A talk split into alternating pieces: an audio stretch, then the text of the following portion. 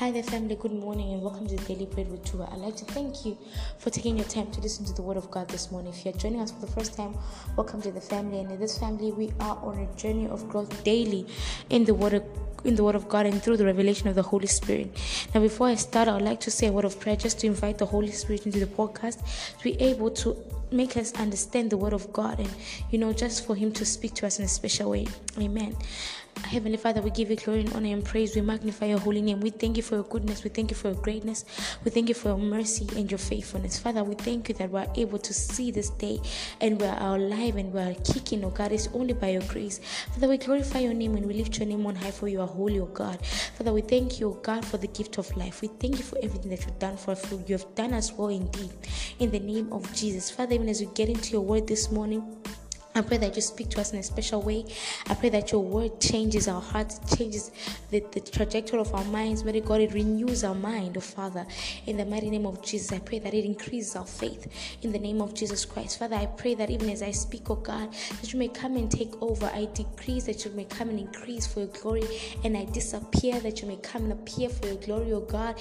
Use me this morning, oh God. Give me the tongue of an orator, oh Father, to deliver your word just as you deposited it in my spirit, oh God with accuracy and eloquence. In the name of Jesus Christ, I pray with thanksgiving. Amen. Today, I want to share with you something powerful that I learned from God yesterday. Yesterday, as I was making my bed, I didn't make it in the morning because you know I was from night shift. So after I came from night shift, I slept. So when I woke up, that was in the afternoon and I was making my bed, God began to speak to me. And you know, one thing that He says, and I want you to learn something from Abraham, the sacrifice that Abraham made in Genesis chapter 22. And so, so the scripture, scripture from for today, pardon me, comes from the book of Genesis chapter 2, 22. And as we read from verse 1, it reads, Sometime later, God tested Abraham and he said to him, Abraham, and he said, Here I am. And then God said, Take your son, your only son, whom I whom you love, Isaac, and go to the Mount Moriah and sacrifice him there as a burnt offering on a mountain until I show you. Uh, we, on a mountain I will show you, pardon me. And early the next morning, Abraham got up and loaded his donkey and took him and his two servants and his son Isaac. And when they had cut, when he had cut enough wood for the burnt offering, he set out for the place that God had told him about. Now, one thing that I wanted to, us to understand is God now tested Abraham by asking him to give the thing that he had just given him. Now, God began to speak to me about how, what was the whole idea behind this. God wanted to test Abraham to see if he is ready to part with what he has been given. If he was ready to part with what he has been given, many of us are not ready to part with what has been given unto us. There is the, the thing that was given by God unto Abraham was so precious. It was his only son, the son of the promise. He was given a promise that he will have a son, he will have a, a, a child, and this he will be a father of many nations. And this son was the first son, and he was happy about him. But God now asked him, Can you sacrifice and can you give him back to me? That was about I won't lie, that was the hardest thing that anyone could have ever done. But God began to talk to me and teach me something. And he told me something like, there is a power behind sacrificial giving. Do you know, did you know that God does not need our money? God doesn't need our money. The Bible tells us that the earth is the Lord and his fullness thereof. Everything in the planet Earth belongs to him, basically. So he doesn't need our money. Did you know that God is so rich? If God was not rich, why would the word of God tell us that He will supply our needs, all our needs according to His riches and glory in Christ Jesus? The streets of heaven are golden. The same gold that we marvel about, saying that it is so precious, is what we, we will tread upon in heaven. So how rich is God? God is so rich. God is God is so wealthy. He has everything. So he doesn't need our money. Now, where am I going with this? When we go to church, we usually give our money, right? And some of us, we usually ask, why do I need to give God money if God has got everything? Like when the earth is the Lord's and the fullness thereof. Now, that money that you have is something that God has provided for you. When another aspect of you giving, another reason why you give, is for you to make space for another thing. It's for you to make space for another blessing. That money that you had is a blessing. And when you're giving it, it's like you're saying, God, I know you gave me this, but I am ready to part, for, part with it to appreciate and part with it so that you can bless me with more. Am I saying you should give so that you can uh, get rewards? No, but that is the whole aspect behind giving. It's not only just giving our money, giving our money. The reason why it made me understand some things. The reason why sometimes our giving doesn't bring results is because we do not part with what we are parting with cheerfully. The Bible tells us that Abraham, on the next day, without hesitation, he woke up, he loaded his donkey, and he took his son period. He took his son. He, he didn't hesitate to start thinking. Some of us, when we are removing even the money for offering from your bag, it's like you are pushing a boulder. it's like you're pushing a border. It's it's it's not cheerfully given out. Even as much as you're saying, God, I'm parting with this so that you can you can have room for more. I'm giving out so that Father, there may be room for more blessing. You are actually not doing it cheerfully. And God, may we not forget that God searches much deeper within. May we always remember that God searches much deeper within.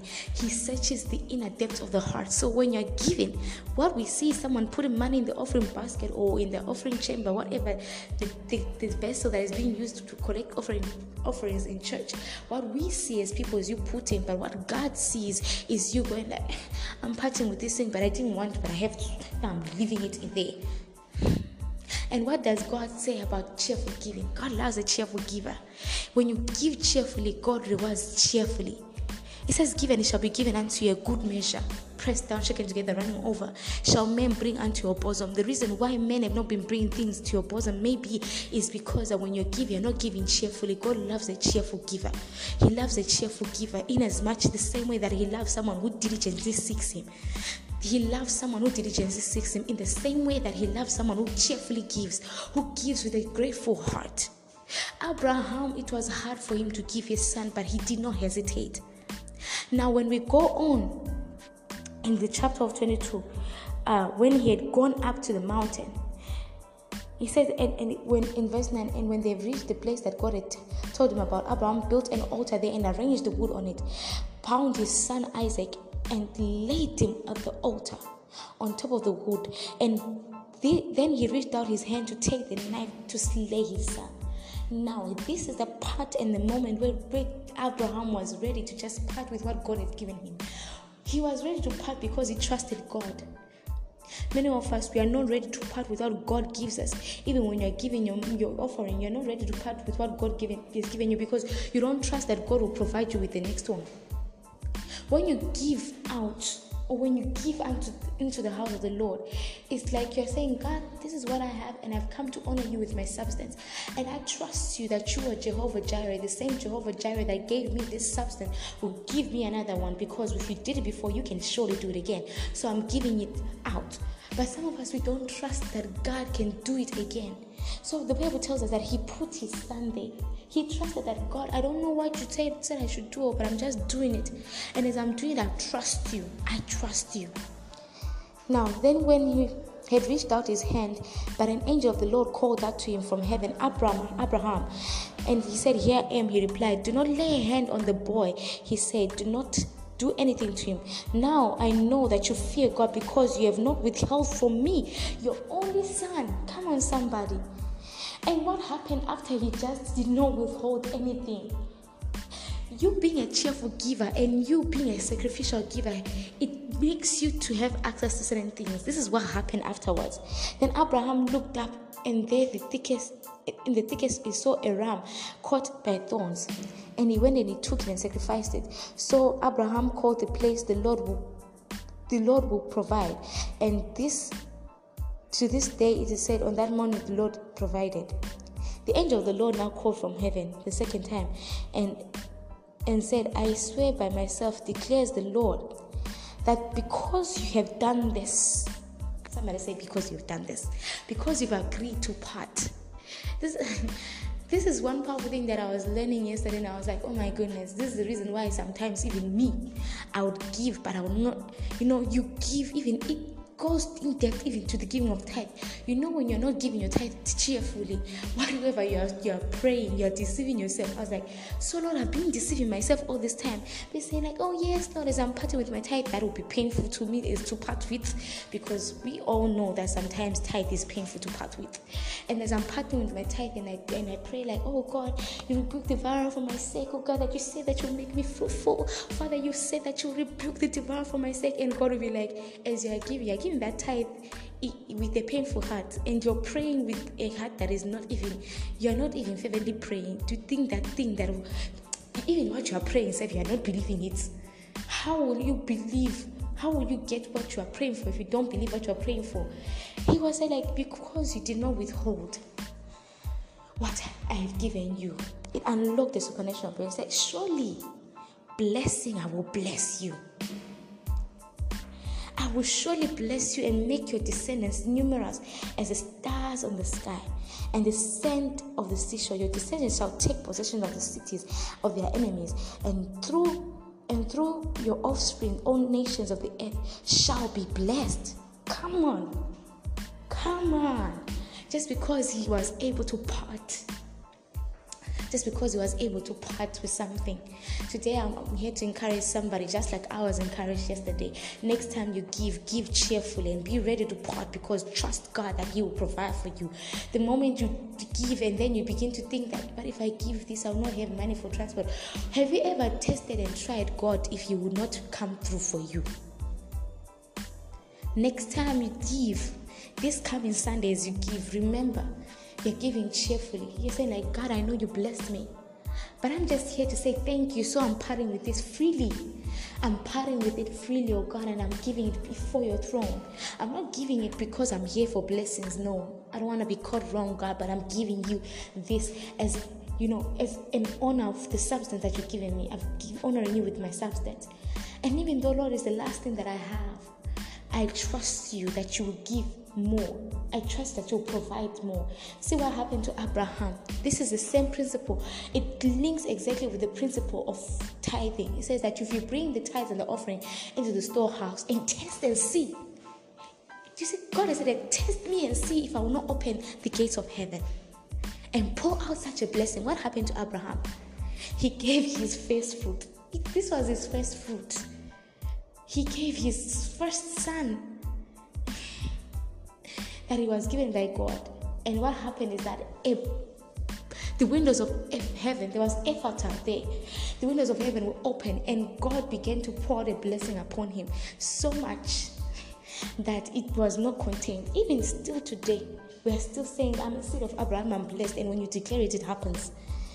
So today I'm here to encourage you that be a cheerful giver. Being a cheerful giver is not giving large amounts of money. No.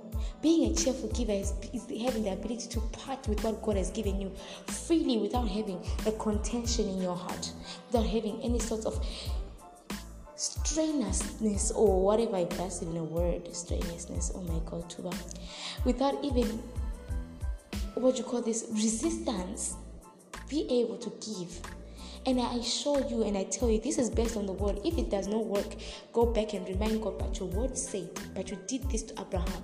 God does not go against his word. Amen. I love you, children of God. I hope this word was a blessing to me, to you guys, as it was to me. Please do be a blessing to somebody else and share this word to someone who you think needs to hear it. We all need to be cheerful givers. Maybe this is the reason why sometimes when we give tithe and we pray that God rebuke the fire of my sake, that the people, the nation shall call me blessed, that something doesn't happen because we do not give cheerfully. Amen. I love you all. Stay under the shadow of the Almighty and have a blessed, blessed day. Kiss from heaven.